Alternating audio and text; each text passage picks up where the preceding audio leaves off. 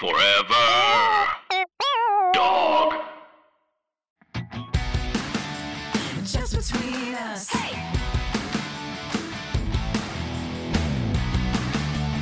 Just between us. Hello, I'm Allison Raskin. I'm a writer, mental health advocate, and I'm humbly asking for you to subscribe to my Substack. Hi, I'm Gabe Dunn. I'm a writer, bicon, bisexual icon, wink, and listen to Bad with Money, my other podcast. I've been trying really hard to promote myself more, even though Please. it causes me a lot of distress. And so, if you aren't already, you can subscribe for free to Emotional Support Lady Substack, or you can be a paid subscriber for only $5 a month and receive access to a ton of backlogged paid posts and also all my posts moving forward. But I did a thing that I feel like you would be really proud of me for. yes. So I've been really trying to make this a big goal of mine is to build this platform. And I was like connected to this woman at Substack who I think is like now supposed to be my contact there, which already asking for that was like whatever. And then and then I they launched this thing called Notes, which is like their version of Twitter Mhm. basically. And I saw that some people were getting reposted by Substack Yeah. and I like emailed her to be like, "Can you repost me?" Exactly. Like I, I, it didn't really work. Like it, the the post still didn't really get any traction. but I was like so proud of myself that I had like asked her to do that because I was like, this. I don't know if this is her job. I don't know if this is like me Babe, overstepping a boundary. be, no, you need to be doing that with every single thing that you do. Well, I, I was really proud of myself that I did it. Yeah, you need to be doing that with everything. I'm so proud of you too. Thank I you. think you have to because you you don't like people don't know to give you stuff they don't know you want it. Yeah, and like, or like, what's the risk? She says no, and then I think because I've I've been also kind of hounding her, and I working with a publicist right now to try to like invest in myself and my projects. Like, she reached out too, and so like now I think like my stuff's gonna get featured next month, and so it is like okay.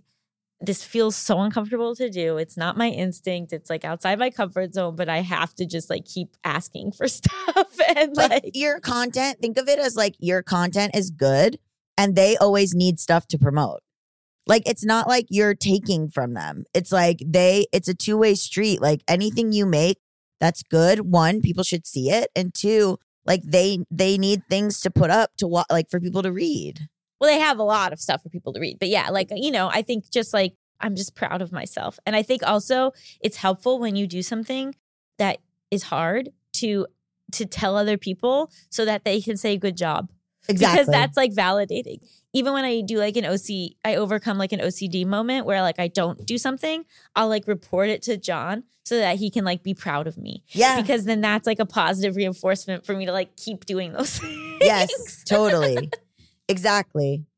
Yeah, I think I mean, I've just been emailing like everybody and just trying. I've just been like I don't even care. Overstepping is not a thing anymore. Like I'm just like I just want stuff to get done and be made and I and I don't and like I want the things to to get traction and stuff. So I'm just like I would- I don't even care if that isn't that Substack lady's problem. Like show me whose problem it is, you know? Melissa, can we put my Substack in the notes of this episode?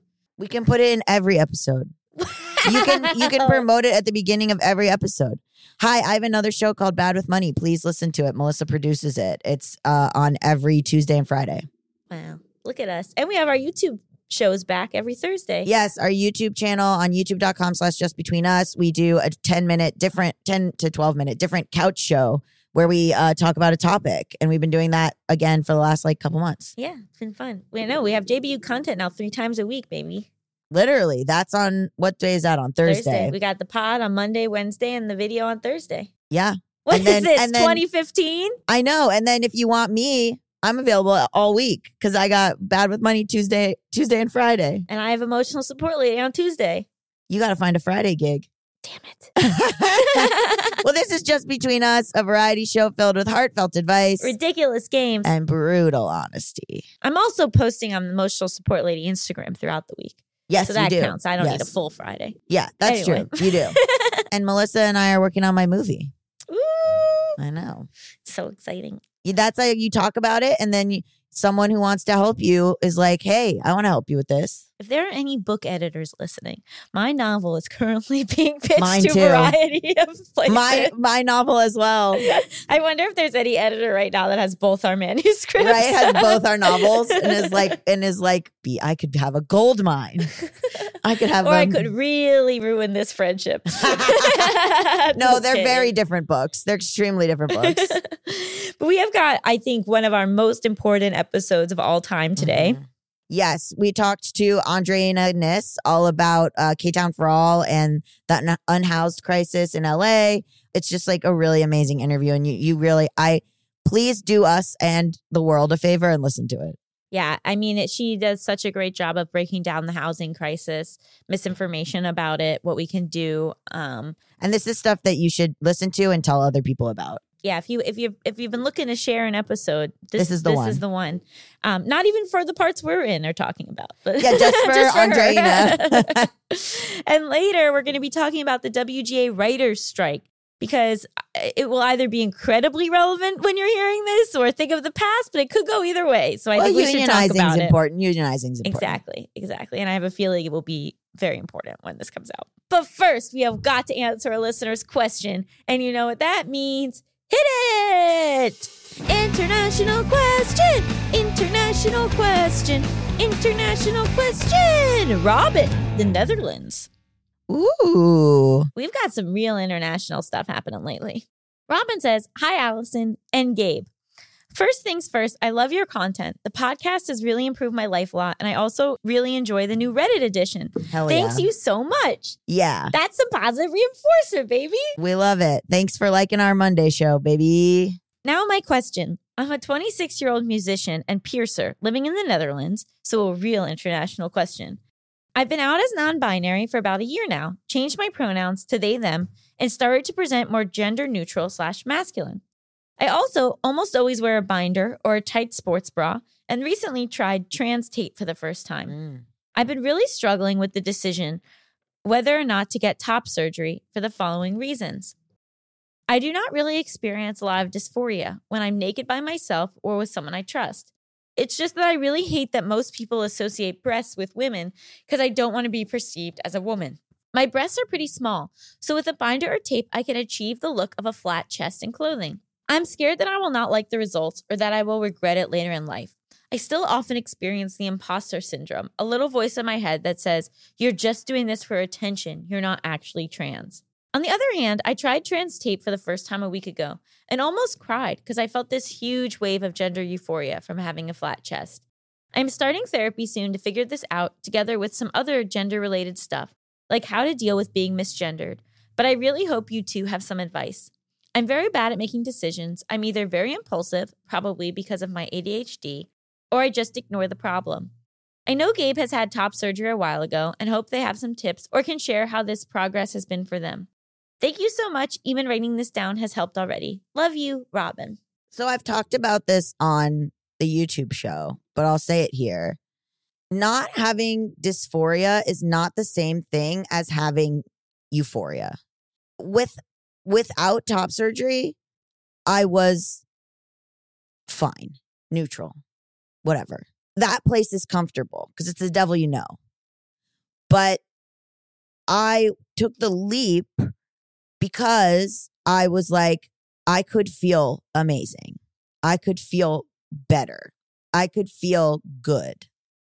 And I went in with doubts. I think there's a lot of narratives that want you to believe that there are no doubts, that everyone is uh has to be 100% sure and if you're not, you're not trans and all this kind of stuff.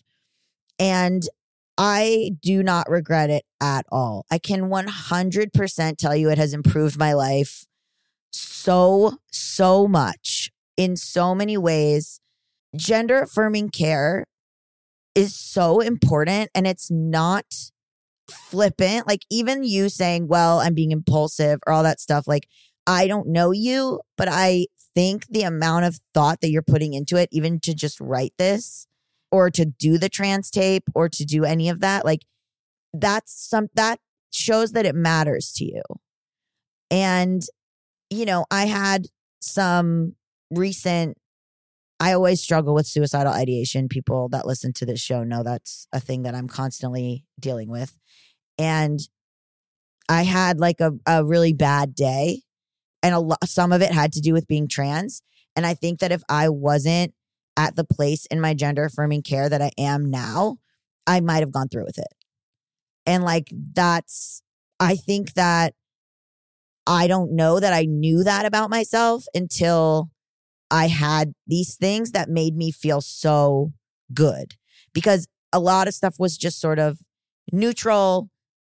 What I assumed like was, you know, the way that you had to live and be and having these things that all of a sudden you you can have these things that you thought were impossible. You can be happy. You can be more than just neutral. And you're talking about like crying from gender euphoria and like not necessarily transness doesn't necessarily have to be this negative i'm so upset i'm so you know it's hard all the time. Like it can be giving yourself the gift of wow i feel amazing.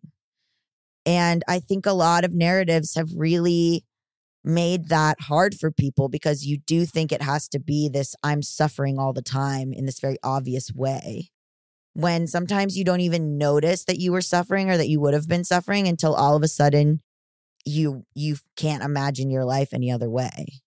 Like i went into it with doubts which a lot of people do and i know you're not supposed to say that because the republicans will come for you but i do not regret it one bit and i hear from so many people that they are worried they will regret it and i hear from a lot of people and i and i don't want to put my journey on anyone else, but some of you guys say stuff that I really said. Like, I don't mind my boobs. I just wish I could retract them and put them and and then put them back out whenever I felt like it. I wanted top surgery. No, I like my boobs. I just wanted them smaller. I just want them much much smaller. You wanted top surgery. Like and and I think it's very scary. And yeah, like I had the ideas of like okay, well, what if it turns out poorly? Which whatever that means to you. What if, you know, nobody wants me? What if I'm, I change my mind? If you change your mind, you get implants.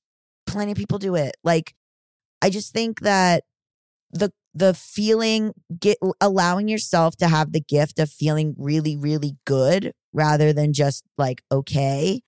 That's, that to me is an important part of transness that I don't think gets spoken about.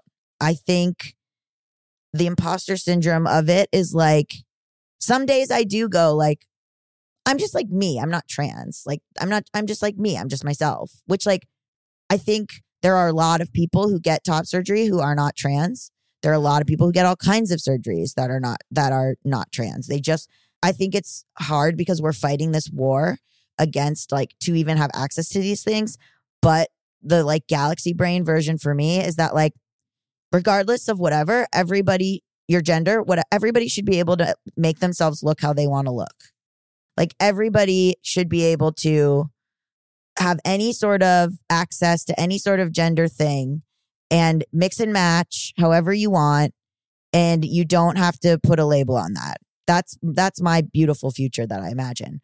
But that's not everybody's ideal future. I understand people might have different ideas of that and like I get it. One thing that's wonderful is that the community is not a monolith, but I do think that this, like, I'm not trans enough doesn't really matter. Like, you're pr- proving yourself to who? And also, like, it just matters.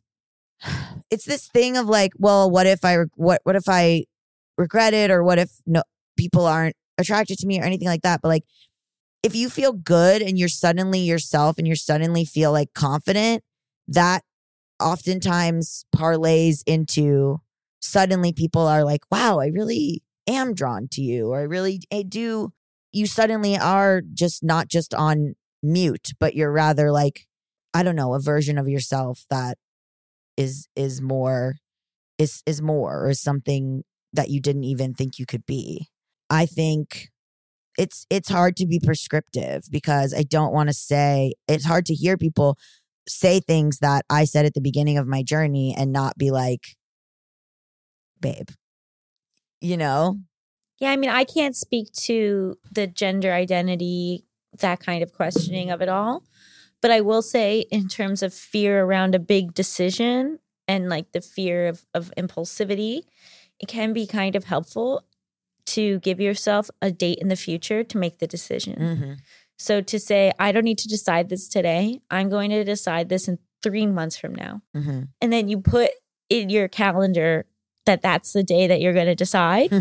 and then it kind of gives your brain space in the next three months to sort of figure out what you're leaning towards. Mhm. Like you, you know, you don't even necessarily have to like sit and think with it all day to be like, because in your head you're like, well, I have three months to figure this out. You know, I feel sometimes it can be like, but what do I want? I got to figure it out right now. Do I want to do this? Do I want to do that? Mhm. Giving yourself some time can kind of like let things percolate. And then also, if at the end of that three months you're still leaning towards surgery, you know that it's not an impulsive decision Right. and you can move forward with more confidence and more and and hopefully you know less worry but like what gabe said there's always going to be an element of worry whenever we make a huge life decision even if even if 90% of us knows in our bones that it will make us happy it Mhm. is difficult to ignore societal narratives that that kind of decision is a mistake or that there's a chance of a, a mistake Mhm. so I think giving yourself just some time to just like be able to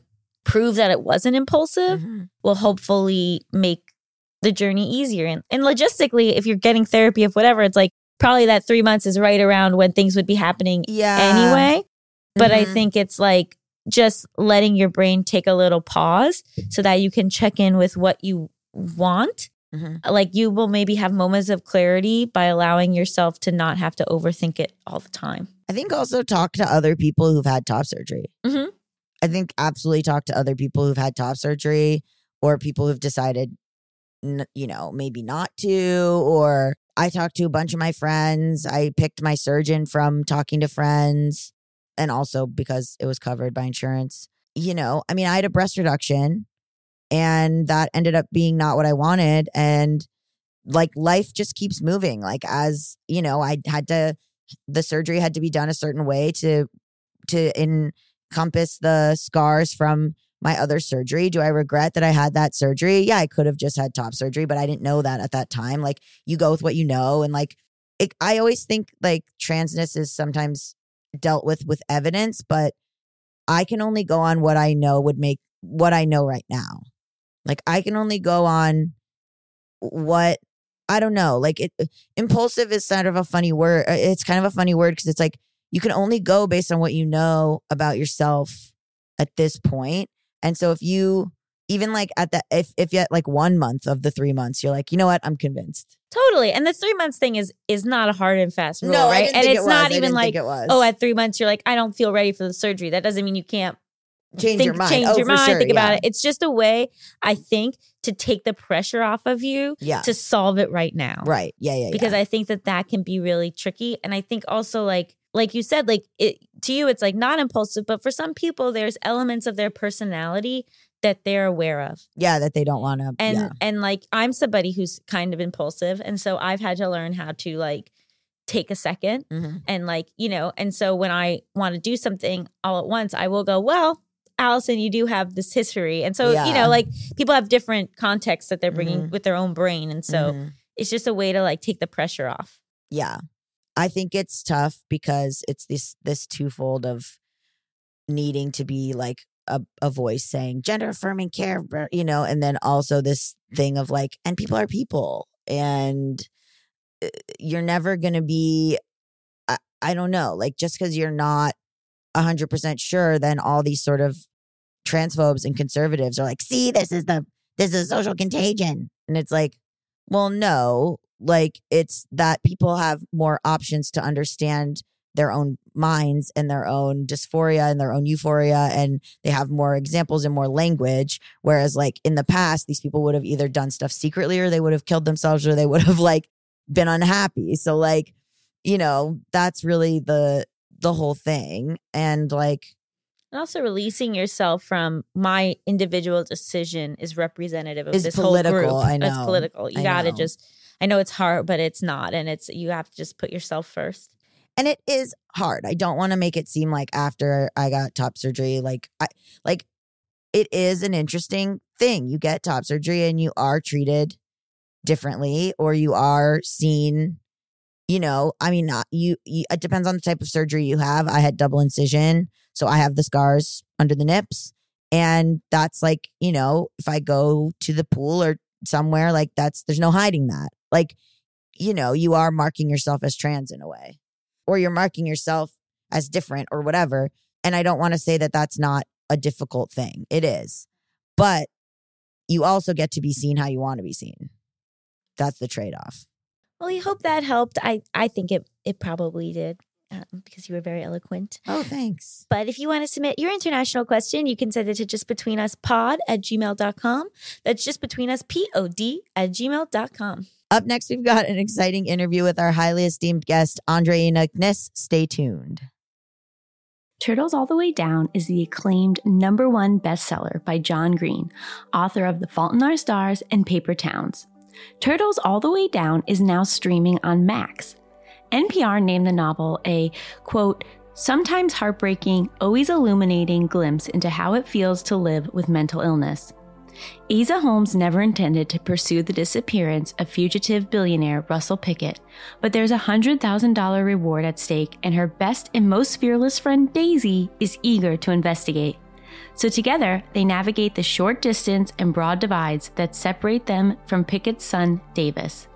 Aza is trying. She's trying to be a good daughter, a good friend, a good student, and maybe even a good detective, while also living with the ever tightening spiral of her own thoughts. Turtles All the Way Down is a brilliant novel about love, resilience, and the power of lifelong friendship. As someone with OCD, it is so wonderful to see OCD represented in an incredible book. I think it is so important that we talk about mental illness both in our own lives and through narrative. Buy your copy of Turtles All the Way Down in stores today and catch the movie streaming on Max. With Mother's Day around the corner, are you thinking about a truly special gift for your mom? Let me tell you all about mylifeinabook.com. It's a unique service that turns your mom's life stories into a beautiful book. Pretty cool, right? Here's how it works. Every week, mylifeinabook.com will send her a question via email. These can be pre written questions about her life or any custom questions you wish to ask. And then she can either type her response or use their voice to text feature and mylifeinabook.com compiles all her responses into a beautiful keepsake book. And guess what? They can even create an audiobook using her voice recordings. It's like preserving her voice and her stories for eternity. Imagine discovering stories about her youth, adventures, and the challenges she overcame. This book becomes a legacy, something you and future generations can treasure forever. Your mom's given you a lifetime of stories. This is your chance to give her a way to share them. Right before I found out about this project, my mom made an offhand comment about wanting to write a memoir because she had such a wild childhood and there are all these things she's never really talked to us about. But asking someone to sit down and write a memoir is kind of daunting. So then I got her mylifeinabook.com and now she's getting prompts to answer on a weekly basis and it's a lot easier than just undertaking an entire memoir. I'm so excited to see what my mom does with mylifeinabook.com because she's someone who doesn't always feel comfortable just sharing about herself, but having these prompts and knowing that I really want to hear her answers is going to inspire her to probably share more with me about her life and her upbringing than I've ever been shared with before. So I'm so excited for that. Check out mylifeinabook.com and use code JustBetweenUs at checkout for 10% off. Create an unforgettable gift for your mom this Mother's Day. That's mylifeinabook.com. Use code JustBetweenUs for 10% off today.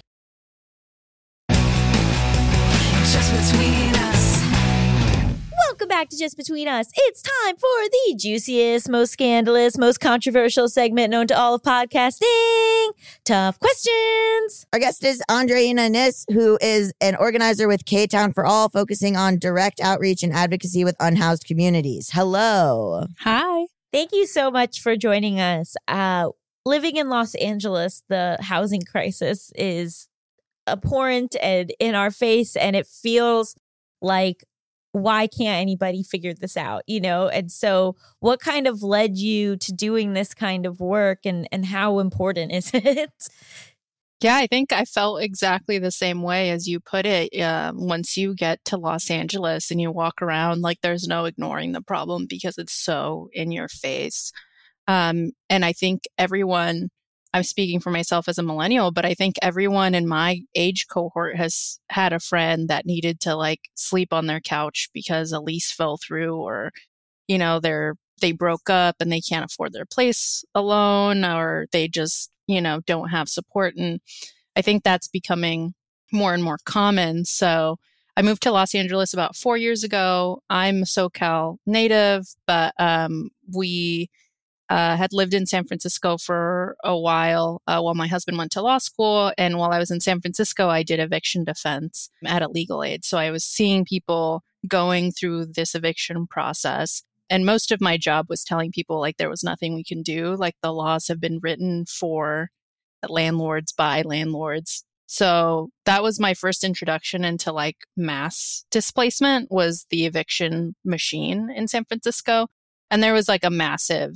eviction wave at the time it was a really really big period of displacement daly city south san francisco like all those places around san francisco were going through a massive gentrification so it was buildings being emptied out and turned into Airbnbs. And that was all allowed because there's nothing not allowing those things. So after that, we, uh, my husband graduated law school and, and we moved back to LA. We always wanted to live down south where I'm from. And I started working in fair housing discrimination litigation. So that's more uh, race based discrimination. So we would test buildings, send in testers, um, you know, a black person applying, a white person applying, an Asian person applying, and see how they were treated differently. And that just opened my eyes to housing discrimination and um, how subtle it is now. They're no longer calling you a slur. They're telling you that this unit is not available for two months, but they're telling the white person it's available tomorrow, uh, kind of thing. Oh. yeah. So you, so I, I love this idea of sending spies. Uh, Yeah. It feels like very like a, um, you know, a, Undercover yeah, like a, a movie. But like, so can you even extrapolate even more on that? Like what you what these experiments are really showing? Yeah, fair housing is so great. I've never had like such a high in my career as like making a landlord pay someone a ton of money because they were like assholes to someone who was trying to rent an apartment from them because of their race. So yeah, basically, um, we would get a phone call, a complaint from someone saying like, "Hey, everything was going perfectly fine," and then I show up and I'm a person of color, and then they told me like, "Oh, actually, there was a mistake. It had been rented last week," or one of the biggest signs that we found like discrepancies it's this subtle subtle discrimination that has really big impact is like this building's full but we have another building that is still has some opening and then they would direct all the black people there. You know like that kind of subtle thing or uh, you were a woman with a child. You know what? This building is not the vibe for a family. Like we have another family friendly building and then they would direct you. It's called steering uh, is the fair housing term. So there, there's a lot of undercover, I would say undercover, but just like subtle discrimination that they've gotten really good at. Um, and you can't tell until you send in those testers. So we had testers, they were paid a small stipend to go into these places, submit the exact same qualifications. So everyone's like, you've got a 750 credit score, you make 100K a year, you are an engineer at, you know, Salesforce or whatever. Um, and so we would send people in there with very similar life stories. And then they would just write down what happened. So, you know, the white person, the manager told me the move in date is tomorrow. I don't have to pay a deposit. My credit score was excellent. And uh, he called me after the walkthrough to make sure that I had gotten the online application fine. And then the black and Latino tenants would be like, this man only showed me one unit that was under construction, told me it it wouldn't be available for five months. And he didn't call me afterwards to follow up. So once you see things like that, you realize, like, okay, like they're trying to fill this building with a specific type of person.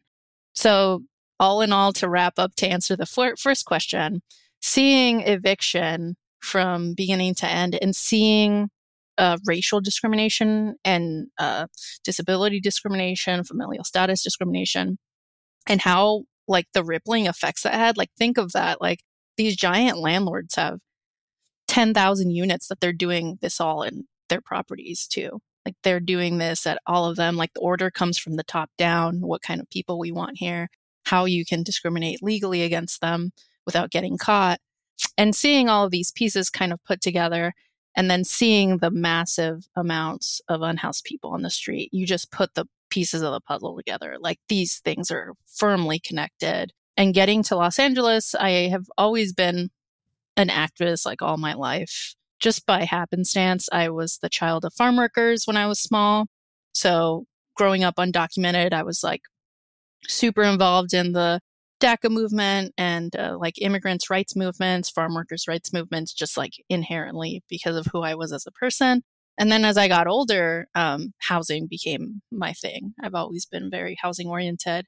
So it became a thing when I moved here to LA. Like, I am doing this work to keep people housed and to make these housing providers, you know, change via force their policies.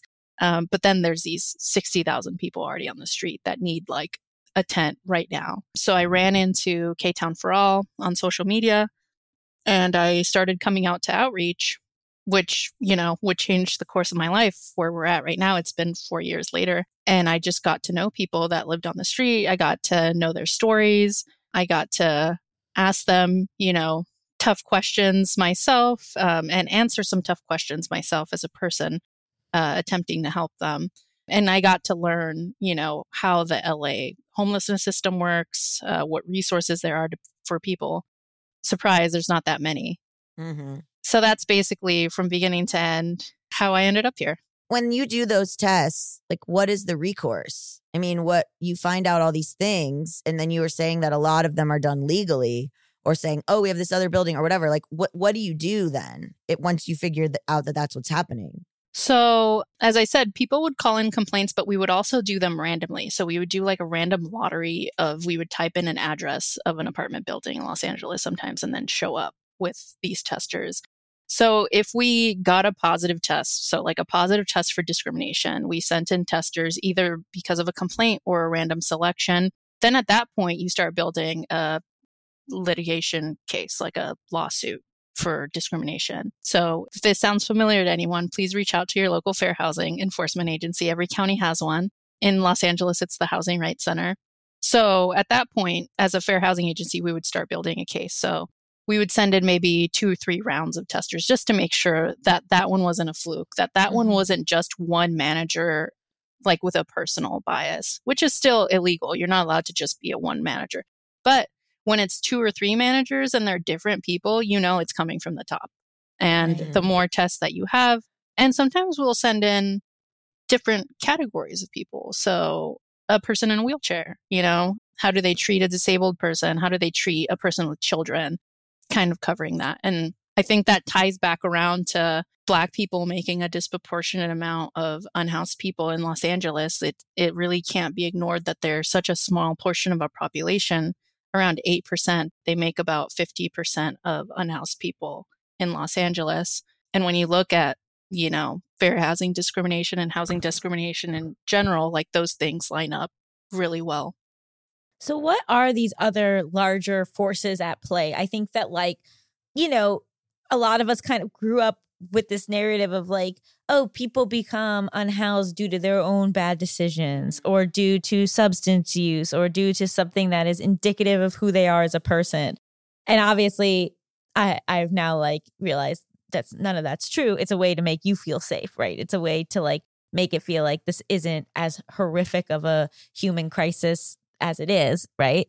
By blaming them. But what are these bigger forces that are causing such unbelievable like housing crisis in so many major cities? People don't like to hear this very simple answer, but it's the housing. It's the housing being very expensive. Other states than California, you know, when we compare them, have higher drug usage rates, have higher mentally ill rates. Uh, Tennessee has a higher per capita usage of drugs. They have way less unhoused people than we do uh, per capita. And that's because the housing's cheaper.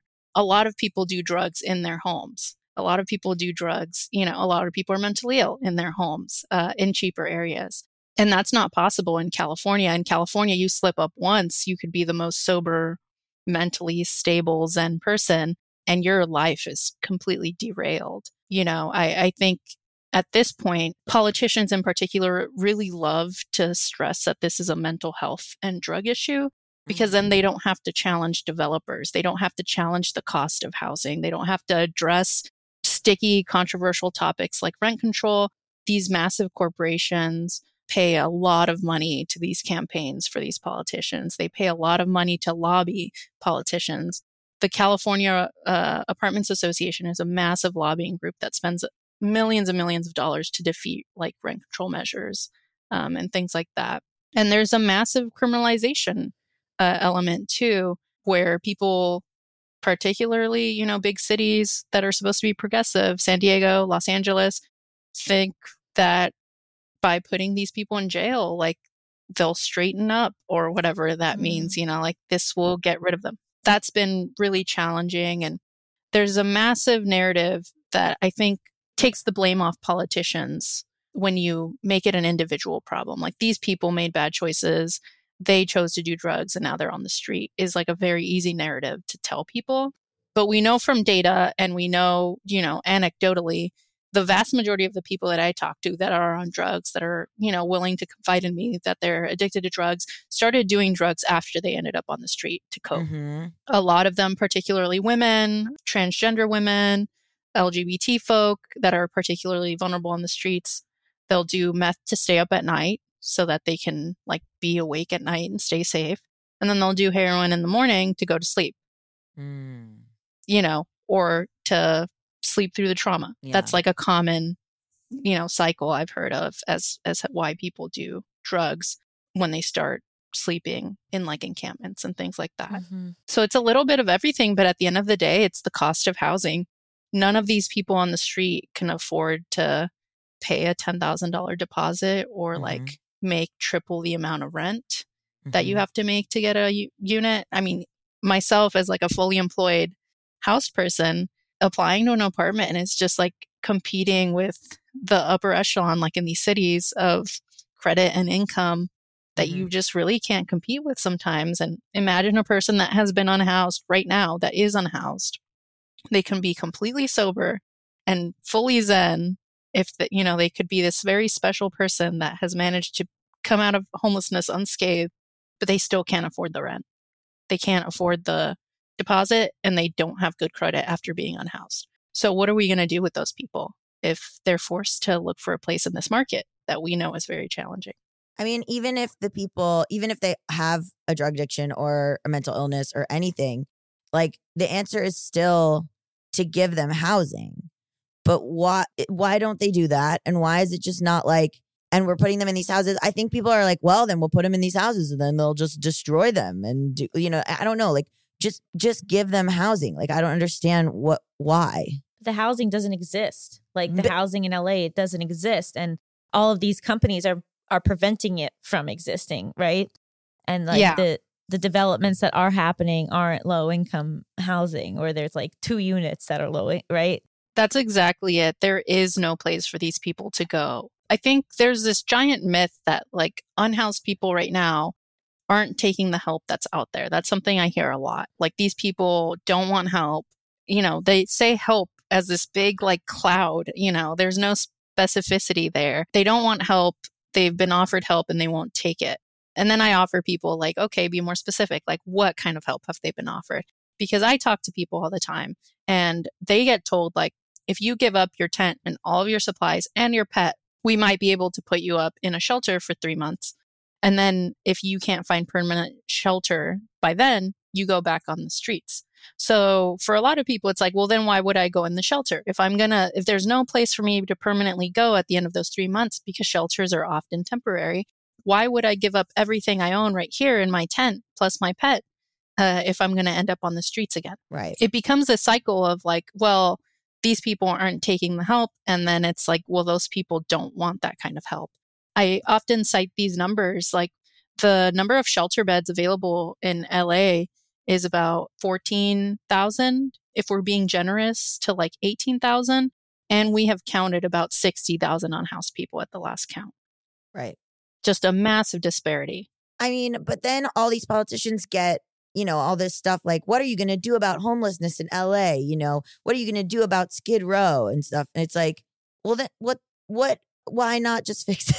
Yeah, I mean, I think it goes back to the money. I mean, it's I can't imagine how many billionaires you would piss off if you built the amount of public housing we need Ugh. because that takes money from the market, you know, like if a landlord is renting a unit for an extraordinary amount of money and there's two or three families living in there that would otherwise be in public housing, like they're losing that money. And I don't know if there's any politicians in LA that want to challenge that money. A lot of those people fund a lot of campaigns, they fund a lot of uh, fundraisers, like they they're you know big donors in in these circles. They even donate a lot to nonprofits. Like a lot of the non housing nonprofits get donations from some of these same orgs, and the the end solution is there's always going to be disabled people, whether it be physically or mentally, and there's always going to be mm-hmm. seniors. There's always going to be these people who cannot participate in our housing market as it is right now. Like they just will never be able to. They just will never be able to sustain a tenancy in a traditional market.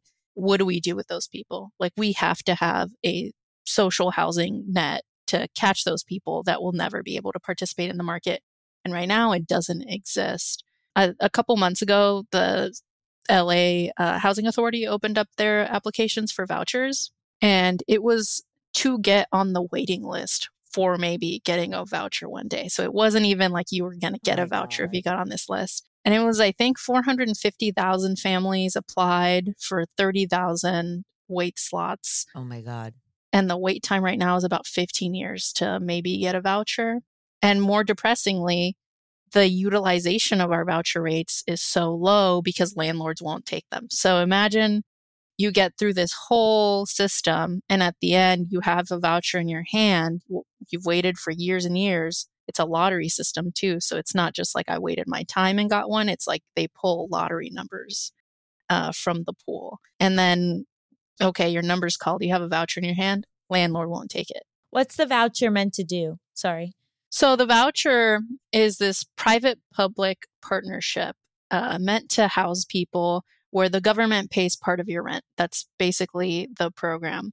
There are far too few of them.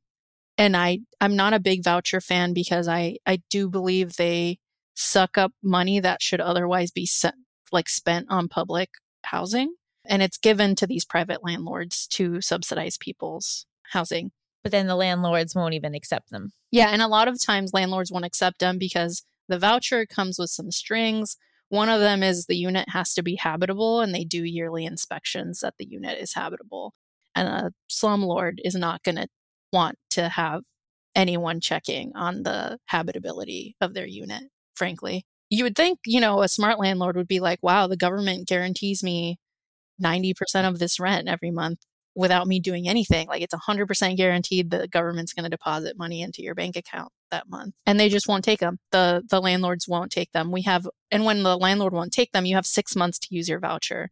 Uh, if you don't use it at the end of the 6 months it expires, which is the Oh case my for the vast majority of people who get these vouchers. And that's the system we have. I mean, obviously, you know, the work you're doing is up against so much structural oppression. But like, if you had a magic wand to pass one law, like, what would that law be? Like, where do we start to unravel this? frankly, I mean, the first thing would just be like fun public housing. Like there should be, you know, as I said before, like this market just doesn't work for a big portion of people, whether they be because they're poor, whether it be because they're mentally ill, because they're physically disabled.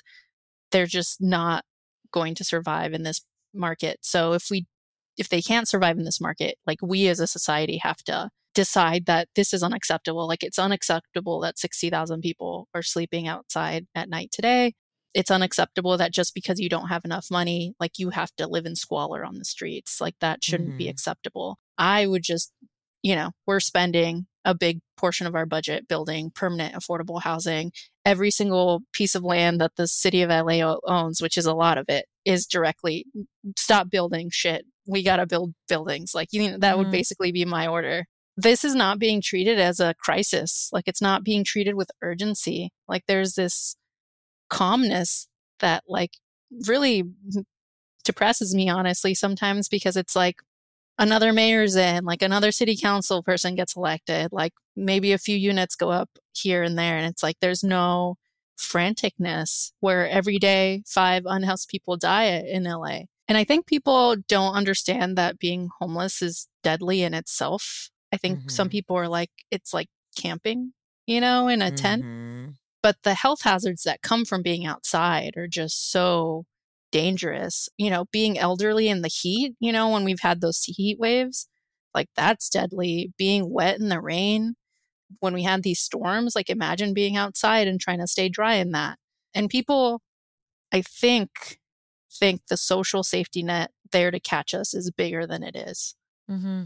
We're going to take a quick break for commercials and we'll be right back with our guest. Hi everyone, Allison here. Anyone who knows me well knows that I love to read. I am always looking for new books, and that is why I am so excited that this episode is sponsored by Book of the Month. Book of the Month's mission is to help readers discover new books they love and to promote the work of emerging authors. It was so fun for me to get to pick which book I wanted to read this month and have it shipped right to my door. Book of the Month makes it easy to decide which book to read next. Each month, the editorial team reads through hundreds of new titles. They pick some of the best new books for you to choose from. All the books are good, so you can't go wrong. Every aspect of the Book of the Month experience is designed to be fun and special for readers. They have a highly anticipated release at the beginning of each month. Books are delivered in this really adorable bright blue box, and there's a fun app to help you pick your book and track your reading process. They also offer great values on new release hardcover fiction. It's much cheaper than other options, shipping is always free, and with a loyalty program, you get rewards and even lower prices the longer you stay as a member. My first book from Book of the Month was The Husbands by Holly Gramazio. I am tearing through this book. It is so fun. It's basically about this woman who one day comes home and there's a husband in her apartment, and she's like, Where did you come from? And then she figures out that every time her new husband goes into the attic, a new husband comes out. And she's, she's like shuffling through all these different husbands from the attic, trying to figure out which one is the best. It is right up my alley, and I love it so much. So, if you want to take part in Book of the Month and have a brand new book shipped right to your door every single month, go to bookofthemonth.com and get your first book for $5 with code PEDALS. That's $5 off with code PEDALS. I cannot recommend this enough.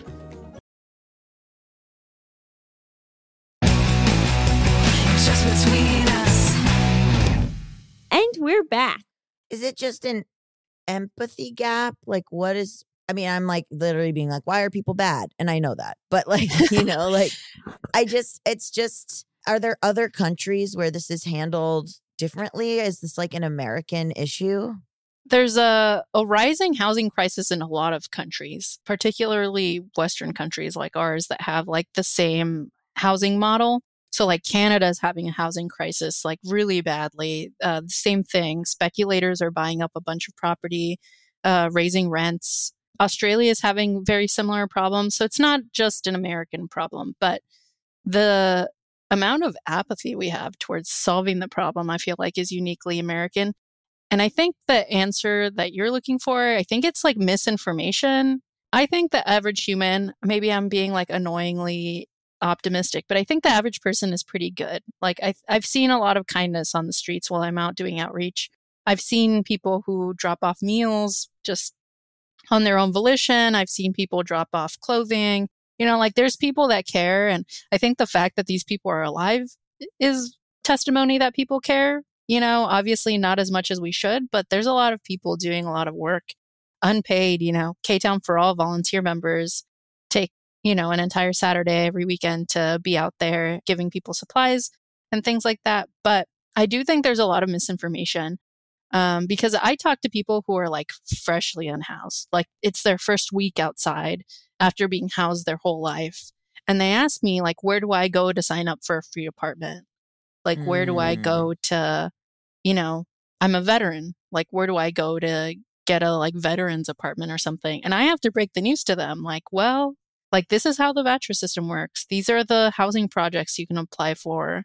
The wait list for each one of those is individual. It could vary from decades to more decades. And a lot of people are shocked to hear that. And I think that's that's where a lot of this lack of urgency and support comes from is that we get told, particularly by those that want to criminalize the unhoused, is like there's a lot of help out there. They're just not taking it.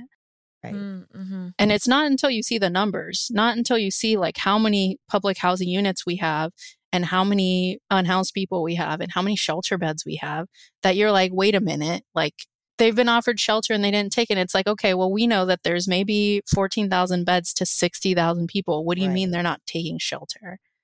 Plus, shelters are not necessarily a safe, good option for a lot of people, right? No, um, shelters in Los Angeles are very scary. I would probably never go into a shelter, uh, from what I've heard. Um, most people prefer to stay outside. They're very carceral. They're literally like jail. They take up your entire day. To get a bed, you have to get in line early in the morning. You get inside and then you have to leave at a certain time. So you can't really hold down a job because they won't take you if you're like going in and out. Once you're in, you're in. Um, you can't have food in there. You can't have supplies in there.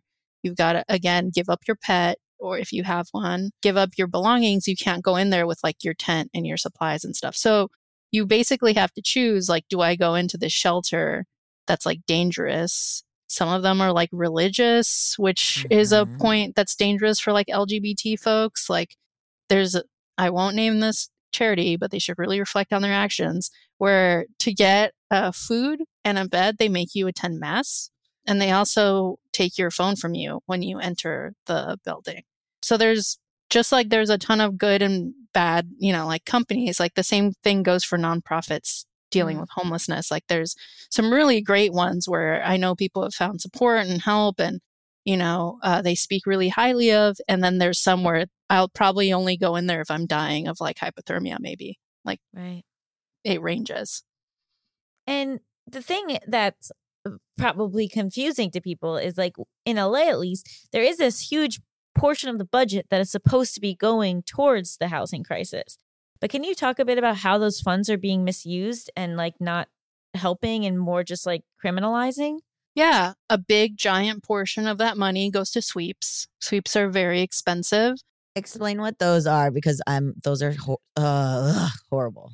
Yeah. So I'm in CD10 and we have Care Plus sweeps. It's as dystopian as it sounds because they do not, in fact, Care Plus. They show up. What? Yeah, they call them Care Plus sweeps. So they show up. Most of LA is under a 4118 zone now.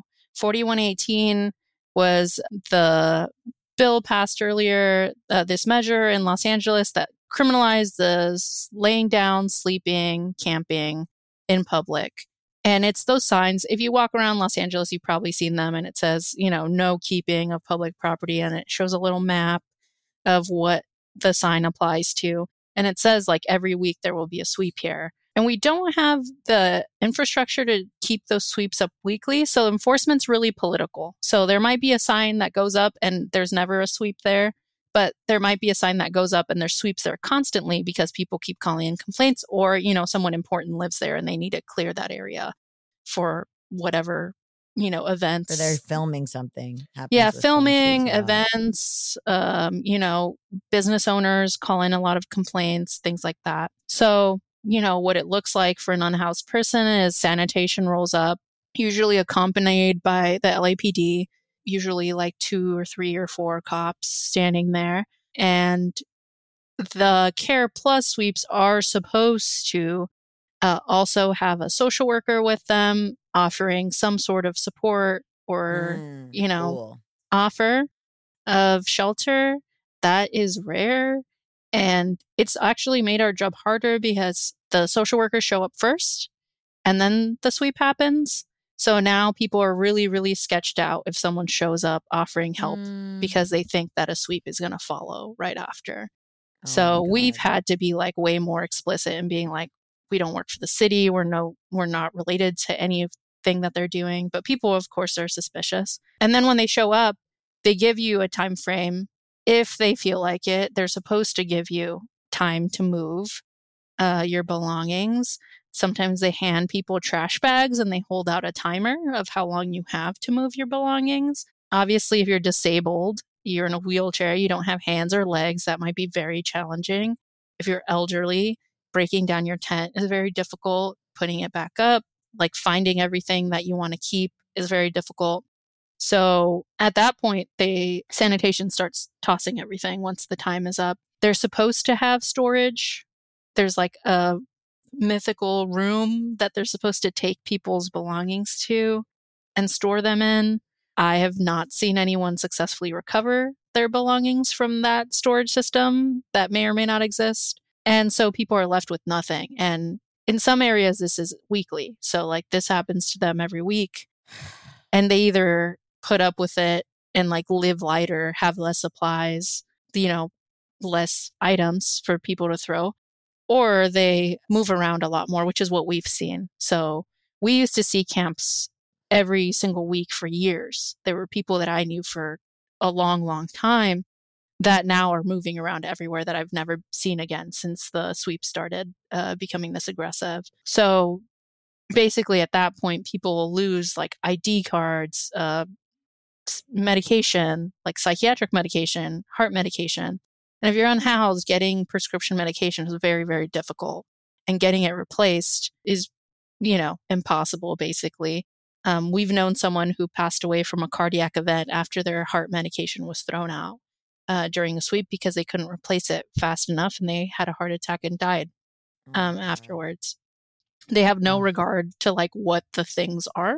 Like they're not going to look through things and be like, oh, let's not throw away IDs or whatever. They just grab the entire tent and toss it usually. So we've seen people lose, you know, pictures of family, ashes of loved ones and pets, medication, uh, birth certificates, ID cards, things that set them back so significantly that it this sweep traps people in homelessness basically. Like applications for housing are gone. You don't have like receipt numbers for benefits, like that's all gone. Um, your food stamp card, like gone. And this happens constantly, especially when neighborhoods call in like complaints. This is what happens. I think a lot of people don't understand what happens when you call and complain about an encampment. Like you would hope they would send social workers out and then they get put in their government subsidized housing the week after or whatever. But most likely they came, threw everything away in the trash, and then just hoped they wouldn't come back. It's heartbreaking. So, like, as an individual, you know, who thinks this is wrong, which I hope is all of our listeners, you know, what do you do? Like, let's say, you know, you don't have necessarily the ability to to volunteer as extensively as you do, which is absolutely amazing, and I'm blown away by it. But like, how can you feel like you're not at least making it worse, or how, like, how, what's like what individual steps as we try to shake down the structural oppression can we take? I think number one is be educated. Like, I don't think there's a single person I've met in LA that like homelessness doesn't come up in conversation. Like when you meet them at- at some point or another, whether there's like a camp near them or they had a scary incident with someone or like they know someone. And I think it's important to just be like armed with the knowledge, like, oh, well, you know, when someone makes a comment like these people just don't want help. And it's like, well, actually, like I learned, you know, last week that there's like a massive shortage of housing. You know, the vast majority of renters in LA are rent burdened, which means they're like one paycheck away from homelessness. There's, you know, a severe lack of shelter beds. And so it's not that people don't want help, it's that there is none for their, you know, for them to access. And I think that in itself is powerful because if you listen to local media, you would think like these people are turning down apartments left and right and they just like Mhm. love living outside, which is not the case. The I would venture to say strongly 100% of the people I talk to would rather be inside than outside. Mhm. The like mythical like person who enjoys living outside. There's some people that make the best out of the situation they have. I will say like they optimistically do the best they can and try to like enjoy the little things. But if they had the option, like, do you want an apartment for yourself for you to live in that like you would never be kicked out of because you can't afford it? Like, you know, I can't imagine that anyone would turn that down. But that's not an offer they're getting. They're getting like, Mhm. do you want a crusty shelter bed? Um, so I think clarifying that for people is really, really important in our friend groups. And that just like dispels a little bit of that narrative and it dispels a little bit of the blame politicians want to dispel off of them. Like actually the California Apartments Association and the realtors, you know, orgs like fight rent control, which means that people get massive increases, which means that Mhm. they're displaced. I think like that kind of pushback is really, really important in our circles because it prevents the demonization of people and it and it prevents this from being seen as an individual problem. Like this needs a structural response. This is not this is not one person that made a bad choice. When it's 60,000 people living outside, you know it's like a societal problem. Mhm. And secondly, I really suggest people like don't be intimidated. I've probably been to hundreds of encampments by now and spoken to thousands and thousands of people. And I'm not a professional social worker. Like I've you know, at this point I've taken like de-escalation trainings and like trauma informed like volunteer, you know, like all these trainings, but I was I'm just a person. All of my friends who volunteer with K Town for All, like we ha- all have ran like we have audio engineers, we have like teachers, actors, like random people who have just like felt called to do something. Um, so don't feel like you have to be like a social worker to give someone a meal, like when you have an extra ten dollars, or to say hi. You know, like these people live around you, and a lot of the times people won't even look them in the eye or like acknowledge them. Like, you know, one person told me like it's been about a month since anyone talked to me, like in downtown Los Angeles. Like, imagine living in a massive city and no one will look you in the eye or talk to you. Like, that's Mhm. so damaging. And that's what alienation is. That's what, you know, othering is, is like this person's not human. I'm not going to react to them like I would any other person that approached me. And I think that's kind of something that KFA pushes is like you don't have to set up like a giant mutual aid station at your house. You could just give someone a lemonade on a hot day or a frozen water bottle.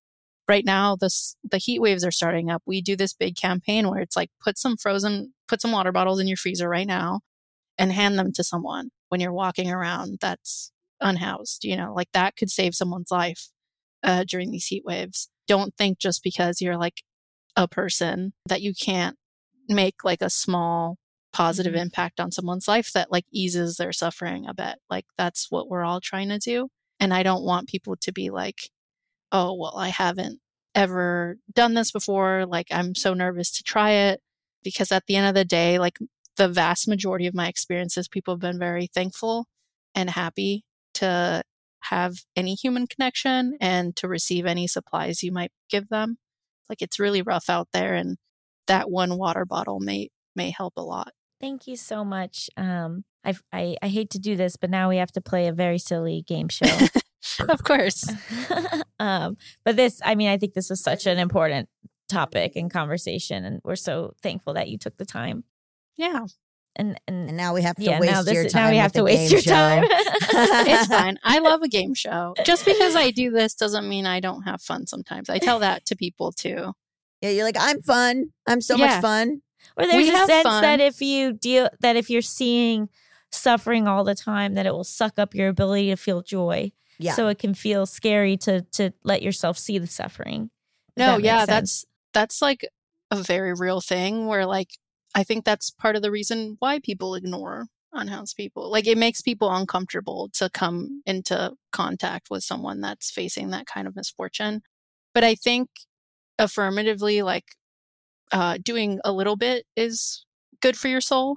Mhm. uh, and it building these relationship is also good for your soul like just being a good neighbor to the neighbors that you have outside is good for society it's good for them and it's good for you Right. And it doesn't have to become your whole life, if that makes Yeah. sense. Like you can learning how to be able to maybe go there for the day and not bring it home with you because then it's not as it's not as hard to go there for the day. Mhm. yeah we actually have a hangout like debrief session after every outreach where we like go to a brewery and like hang out and like talk it out because we know it's difficult um, and then when you have people who also did the exact same thing as you or who have been doing it for a long time like there's a lot of like oh man i saw like awful stuff today or like you know during the rain it was like really tough and it's like well we're doing the best we can we gave people like a bunch of tarps and tents that they otherwise would not have like a lot of people are sleeping warmer tonight because we went out and did this and I'm annoyingly optimistic, like as a person. like I believe this is going to get better.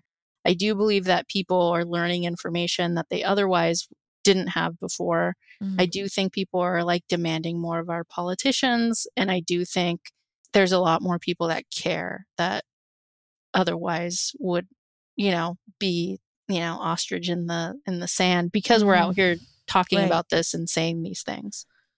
Definitely. Yeah. Well, thank you. Hypotheticals is a game show where you and Gabe are my contestants. I'm going to give you a series of hypothetical situations. You can ask any clarifying questions you might have, and then you tell me what you would do in that situation, and I determine whose answer I like better. It's very unfair. Very unfair. Okay, our first game is America's favorite game show. Would you stay with this cheater? You have made a series of financial mistakes that has made it so you have had to sell off your partner of 16 years' prized cockatoo collection. They are incredibly upset about this loss, but go to sell the collection.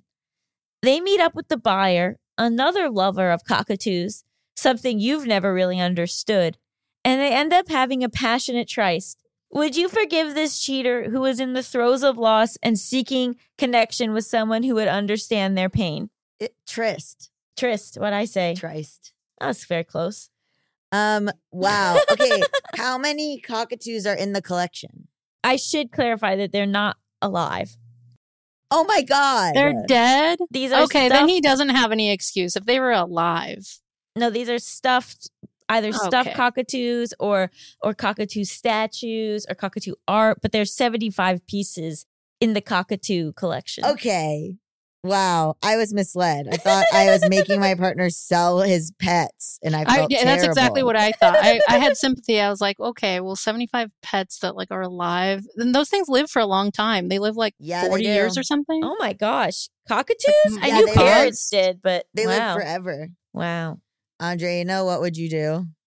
I felt sympathy when they were pets, like you did. But now that I know they were dead, that's like selling stuffed animal. You you went and slept with someone else because we had to sell your stuffed animal collection. Like, no, that's that's not. I don't care. You can rebuy that when we're financially better. You don't get to sleep. Forty-five pets, I understand. Stuffed, the stuffed ones. That clarifying factor, zero sympathy. I would. and I some would dump the che- figurines, not just all stuff. Okay, no, I'm dumping that cheater. I think some, I think honestly, maybe it's better for them to be with someone who understands this love. So I would say, hey, let's split up and you go be with that other person. Because That I makes feel sense. like I feel like that's who you're re- really meant to be with. I don't know if marriages are built off of stuffed uh, parakeets. Or, Well, right in They're built off of shared interests. Yeah. Yeah, that's true. I think also like whatever you're saying, you could buy them back, but what if it's like a rare cockatoo painting that's like rare? Well, it would go to this collector. This collector would be the one that had it. the person that they slept and with, And they are right. apparently very friendly with you because they slept with you. So they would probably let you buy your collection back. I don't know. They're known to be rather ruthless in the cockatoo world. well, okay, then then my partner should be with them. Yeah. Keep their collection, be with this other person who clearly has a lot of money and like loves cockatoos, and I'll just go back to having like a normal life with zero cockatoos in it. Imagine what your house looks like. Right? like It looks so much 60 better now. in it. So much better now. The devil's advocate thing is that before you were the one in trouble, right? Because you had made these mistakes that had led to selling, but now your partner has cheated on you. So now are you guys just even again? Oh my god. Oh no, my fi- a financial mistake is not the same as infidelity. That's very true. funny enough, earlier this year, my husband forgot to send the rent check one month. And Oh, we got like a vague, very scary notice from our landlord. Um, and he's like, oh my God, you know, like I fucked up, I fucked up, and was like freaking out about it. But like that in its sense, like a big financial error is not equated to infidelity. To be fair, the financial error was that they invested all of your savings in this company that was going to make ice cream into tiny frozen balls, not realizing that Dippin' Dots was already doing that. Are you kidding me? I thought you were that going to say my like mistake. it was like Juicero or something. Like they invested all their money into one of those like They invested into something that already existed and wasn't really in demand. Oh my god. You did. well, then they so- should dump me for Yeah. making dumb choices instead of having. We just shouldn't be together. Yeah. Nobody, everyone should mutually dump. okay, that's a good. I accept this answer. yeah. Split up amicably, shake hands, say, have fun with your cockatoos. I'm going to get my money. Wait, wait a minute. Wait a minute. Wait a minute. If I lost the money and we split up, do I still get my share of the money? Well, you had to pay off. You had to pay off debts. I know with their cockatoo money, but if we break up, Yeah, they, they yeah, could go. They could go. ca- It's not yeah. really my problem. It's California, so there's a lot of like it's shared, oh, okay. like shared stuff. Anyway, I'm getting palimony. okay, our next game. Are you a terrible parent? You find out that your child, 14, has been playing a prank on your neighbor by calling and pretending to be a documentary crew, taking a survey of quote, ordinary people. You make your kid apologize, but the neighbor doesn't accept it. And for the next six years until you move, the neighbor shouts, That child is not a good person every time they see your kid. Are you a terrible parent? So my kid is 20 by the time this ha- this ends. Yeah. So they like at some point, let's say they went to college, 18 to 20. You know what I mean? say they, they went to local college. And they They're lived home at all the time. lived Yeah. at home. Okay, interesting. What were they asking them for the survey? They were asking just like a lot of deeply, deeply personal questions um, for the survey. Okay, I think it's on the neighbor because the neighbor shouldn't have just answered questions over the phone like that. yeah, I would very much doubt your capabilities if you were telling someone like your deepest like divorce stories or something over the phone to an anonymous voice. Yeah. I think a lot of people would do that. Well, if they're yeah, caught if they're caught at the right moment and they get to think they're part of a survey. Not even a survey. it's like documentary. a psychic. You know what I mean? Like you call a psychic and tell them all your problems.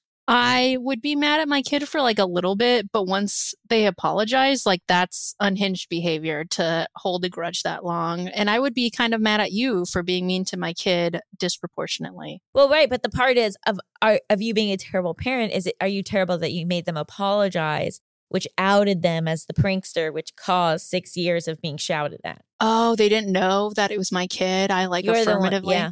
That doesn't Mhm. sound like me, honestly. I feel like I would just be like, that's hilarious, but you have to stop. yeah, that literally would be my reaction. The scenario for this game is you did tell on your kid, Yeah, okay, which so caused the act You're a terrible parent. because you shouldn't have told on your kid. No, because you're you and your kid are a team. and and you're up against the world. And if you're I would just be like, look, man, that's so funny, but you gotta cut it out. so you're a terrible parent for making them lie. not lie for making For them. making them tell the truth. Sorry. yeah. All right, I agree with that. I think yeah, I think the move is like, oh my god, that's very funny, but don't do that anymore. Very accurate response for me. or call like a call like a big box store. You know what I mean? Don't call our neighbor. Call like a You want them to continue to do this? Okay, you're right. Don't. You're right. Don't. You're right. Don't. Or at least record it for TikTok and then make content. Oh no. All right. Oh man. You're gonna become a TikTok parent. I am. Well, I'm not having kids, but you know, like that's there's fun. There's people that do prank calls on TikTok. I find them very funny. I had a meeting yesterday with like a, a, a genetic counselor about something. And she was like, okay, so do you have any children? And I was like, no.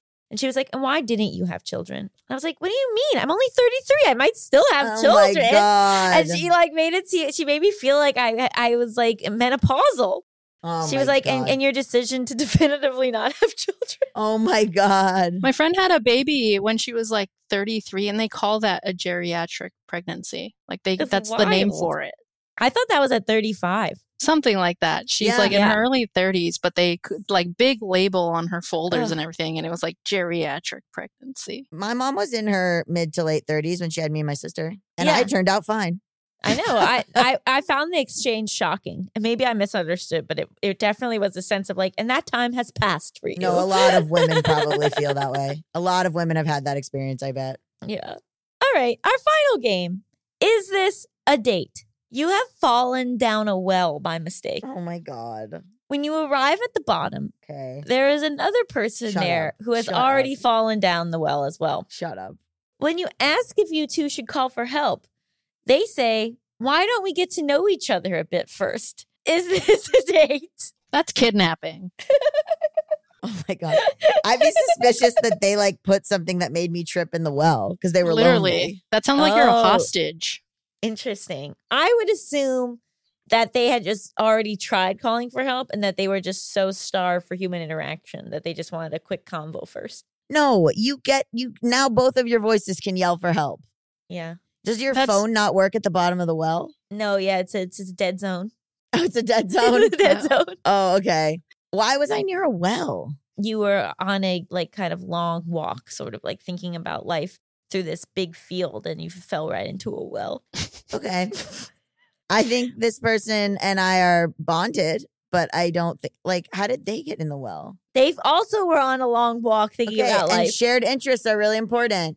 Oh you my sit down goodness. And you go, "Hey, how do you feel about cockatoos?" And they go, "Hate them." And you go, "Wow, we're meant to be." this is a date. This That is sounds like Stockholm syndrome. You've already been Stockholm syndromed and you're not in the well right now. Yeah, exactly. the moment I'm near that well, I'm all in. yeah. No, I'd be very suspicious. I'd be very suspicious. First of all, what are you doing in the well? Second Right. of all, Well, it's weird to be judgmental of someone else when you're in the well as well. Okay, that's true. Who wouldn't nothing has ever stopped me from being judgmental, first of all. But second of all, I would be so scared of not getting out of the well that like I can't even fathom. Maybe like when you're chilling out six hours later and you haven't gotten out, then that's the time for small talk. But the first like five hours, I'm like panicking. I'm like trying to climb up the Yeah, wall. I'm like right. trying to like, do you have a belt that we can? right? Because with two people, there's different things you can Stand do to on get your out of the well. Right, stuff. right. Do the like What the back to back crawl? I- they do- Oh, you know? smart. Oh, that's Something like really that? smart. Yeah. Wow. Wow. that's really smart, and I would not have thought of that. I if I ever fall down a well, I hope it's with you. I'm on it. We're getting out of the well. I'm scared of the dark, so I can't be down there. oh, I would think that that person like has like lives in that well, but there's like a secret door, and they're just coming from their like underground lab, and they just wanted to trap someone in the well, and they got and they were like they wanted to have human connection. This is a very Last of Us inspired question. Yeah, I've never uh-huh. seen it. Okay, there's a no spoilers, but there's a there's a trap hole in the ground, and then those people end up in a relationship. So What? yeah, there you go. I, they should have hired me to write on that show. they really should have. oh my gosh. Well, thank you so much for joining us. Where can people find you and more about what you're doing and places to volunteer Help and out. donate? yeah. K Town for All, uh, Venmo for donations, uh, Twitter K Town for All, Instagram K Town for All. We're very active on social media. If you ever want to join us, we have outreach every single Saturday, other than the first Saturday of the month when we have our general meeting. And then during the week, we do things like this. Uh, we do interviews, we do press, we do uh, mobilizations to City Hall. We tell people when to give public comment on stuff that's being voted on. So, you know, if you want to get plugged in, uh, whether you want to actually go out and do outreach, whether you want to build our kits, we make hygiene kits and we need people to put those together every week. Um, if you're really good at graphic design, if you're good at interviews, if you're good at public media, we have a place for everyone to do a little bit of something. So please uh, get in touch with us. We're always happy to have new members. There's a couple, lots of dozens of us that would love your help in whatever way you can. Thank Amazing. you so much. Thank you so much. Stick around after the break. We'll be talking all about the WGA strike.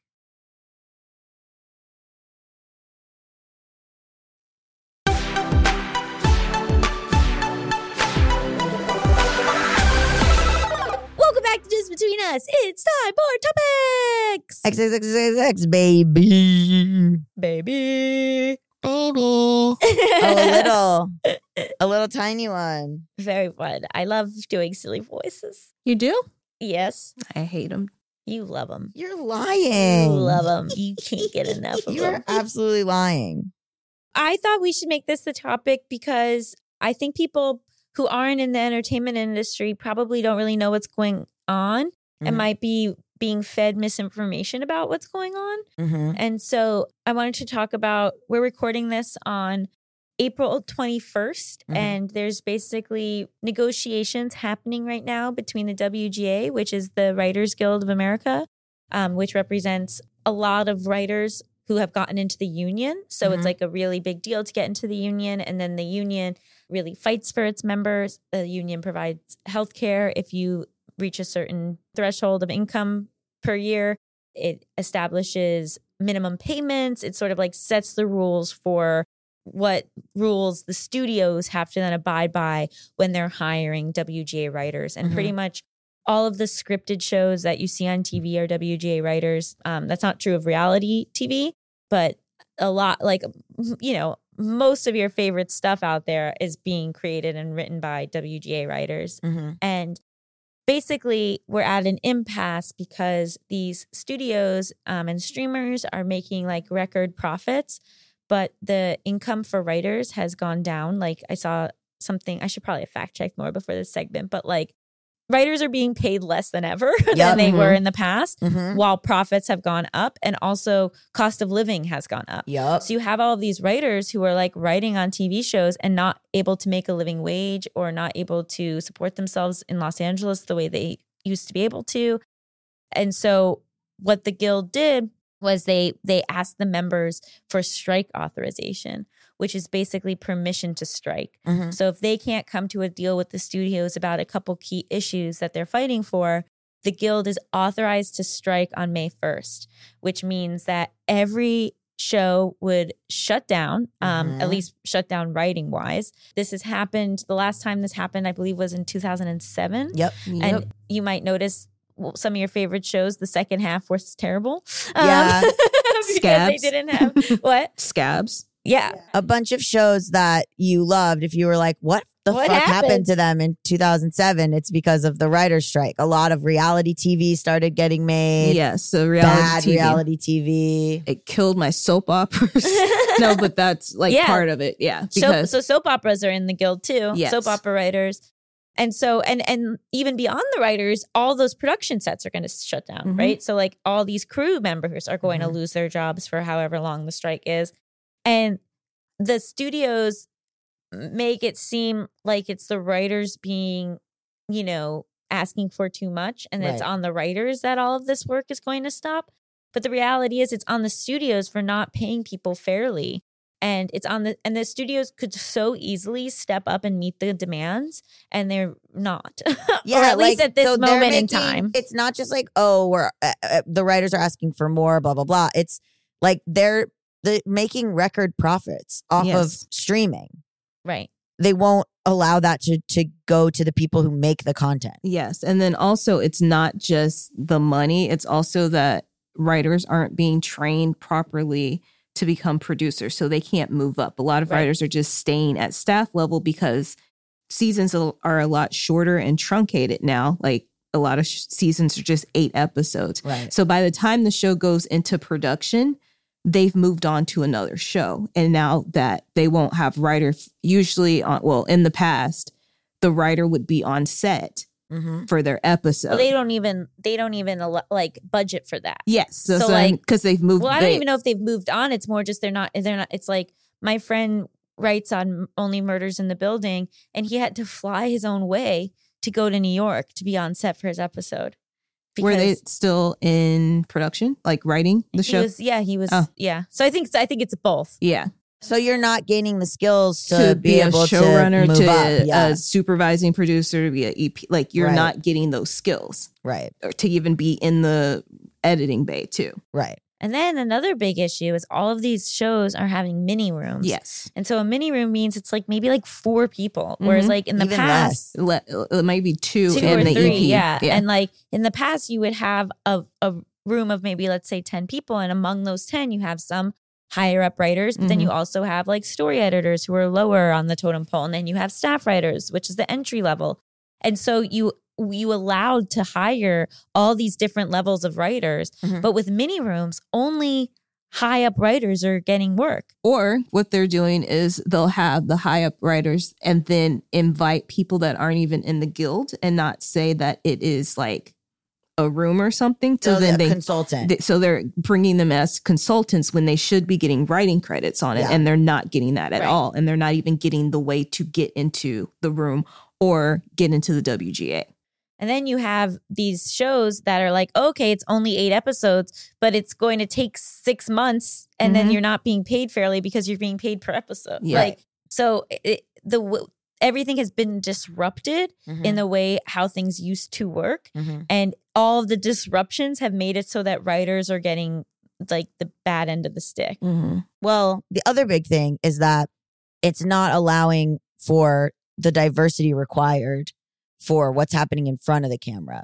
So, like, there'll be, I know multiple shows that have trans mask characters and no trans mask writers in the writer's room. And that's because people aren't uh, at the level or, Mm. or it does, you can't afford if you're a marginalized person to try to become a staff writer because you have to work your day job or you have to like you Right. can't there's no ability to get it's like a privileged business to be in where like hopefully your parents can cover your ass because you're not going to be able to like make a living wage doing it Yeah, I saw someone was like at an award show for having like written on the bear, too. right? And like they Mhm. were like, my bank account was negative.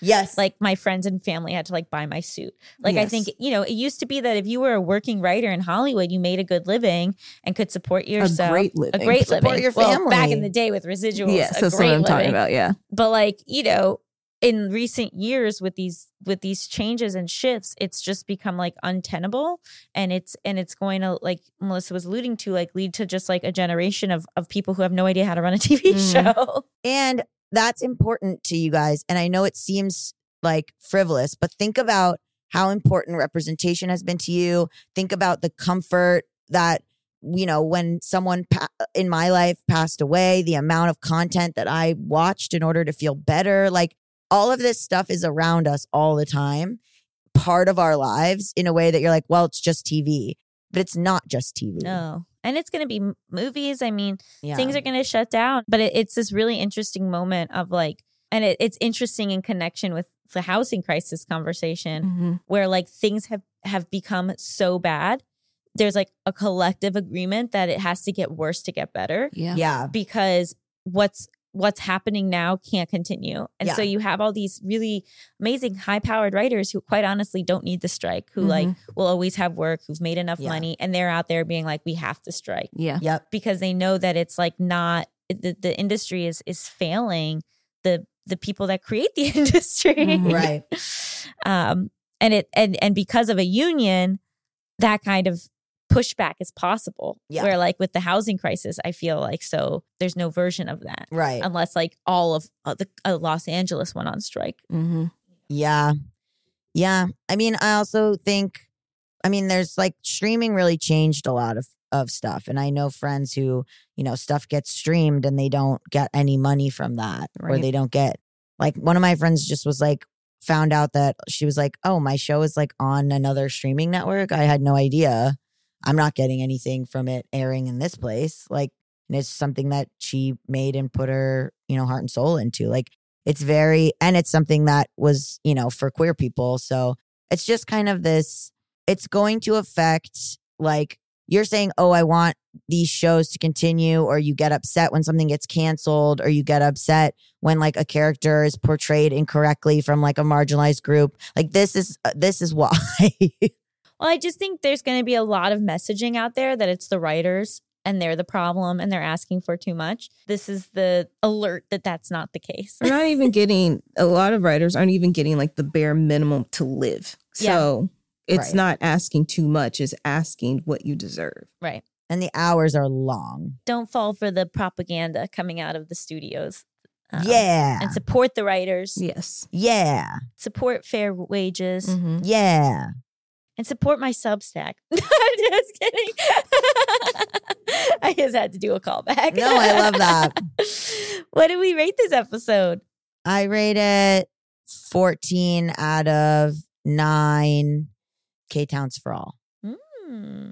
All right, at 30 out of 10. You're both doing a good job. Hey, thanks, man. oh You're thank welcome. you oh my i'll rate it 172 i love a seven. I always am in the sevens i feel like. 172. 172 out of 23 all different kinds of tape. Ooh, trans tape, painters tape painters tape, masking tape. All tape i just love tape. Duct. duct tape. Good tape. Yeah. Thank you to Andreina Kniss for being our guest. Just Between Us is a Forever Dog production, hosted by me, Allison Raskin, And me, Gabe Dunn. Produced by Melisa Diamond Monts. edited by Coco Llorens. Executive produced by Brett Boham, Joe Cilio, and Alex Ramsey. Brendan Burns composed our killer theme music. To listen to this podcast ad-free, sign up for Forever Dog Plus at foreverdogpodcast.com slash plus. And make sure to follow us on Twitter, Instagram, and Facebook at Forever Dog Team to keep up with all the latest Forever Dog news. Also, you can follow this podcast at Just Between Us Pod on TikTok and at JBU Podcast on Instagram. Also, I'm on Instagram now at Gabe S. Dunn. And I'm on Instagram and Twitter at Allison Raskin, and on TikTok at, at Allison Raskin Baby. And I'm on TikTok as Dabby Gun. So branding's going really well over here. Yeah, good luck finding us. Forever. Dog.